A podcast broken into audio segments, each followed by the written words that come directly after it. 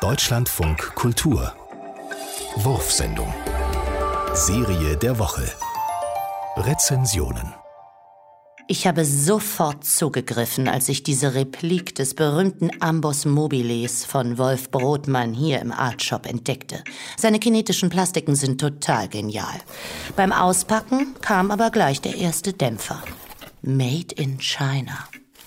Die Ambosse hatten so spitze Gussgrate.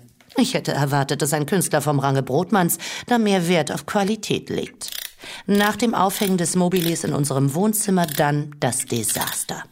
Die Schnüre waren einfach nicht dick genug und zwei von den Ambossen sind direkt auf unser Parkett gekracht. Das Kunstwerk geht natürlich retour, aber wer ersetzt uns jetzt den Schaden? Kurz, ein Stern ist immer noch zu viel.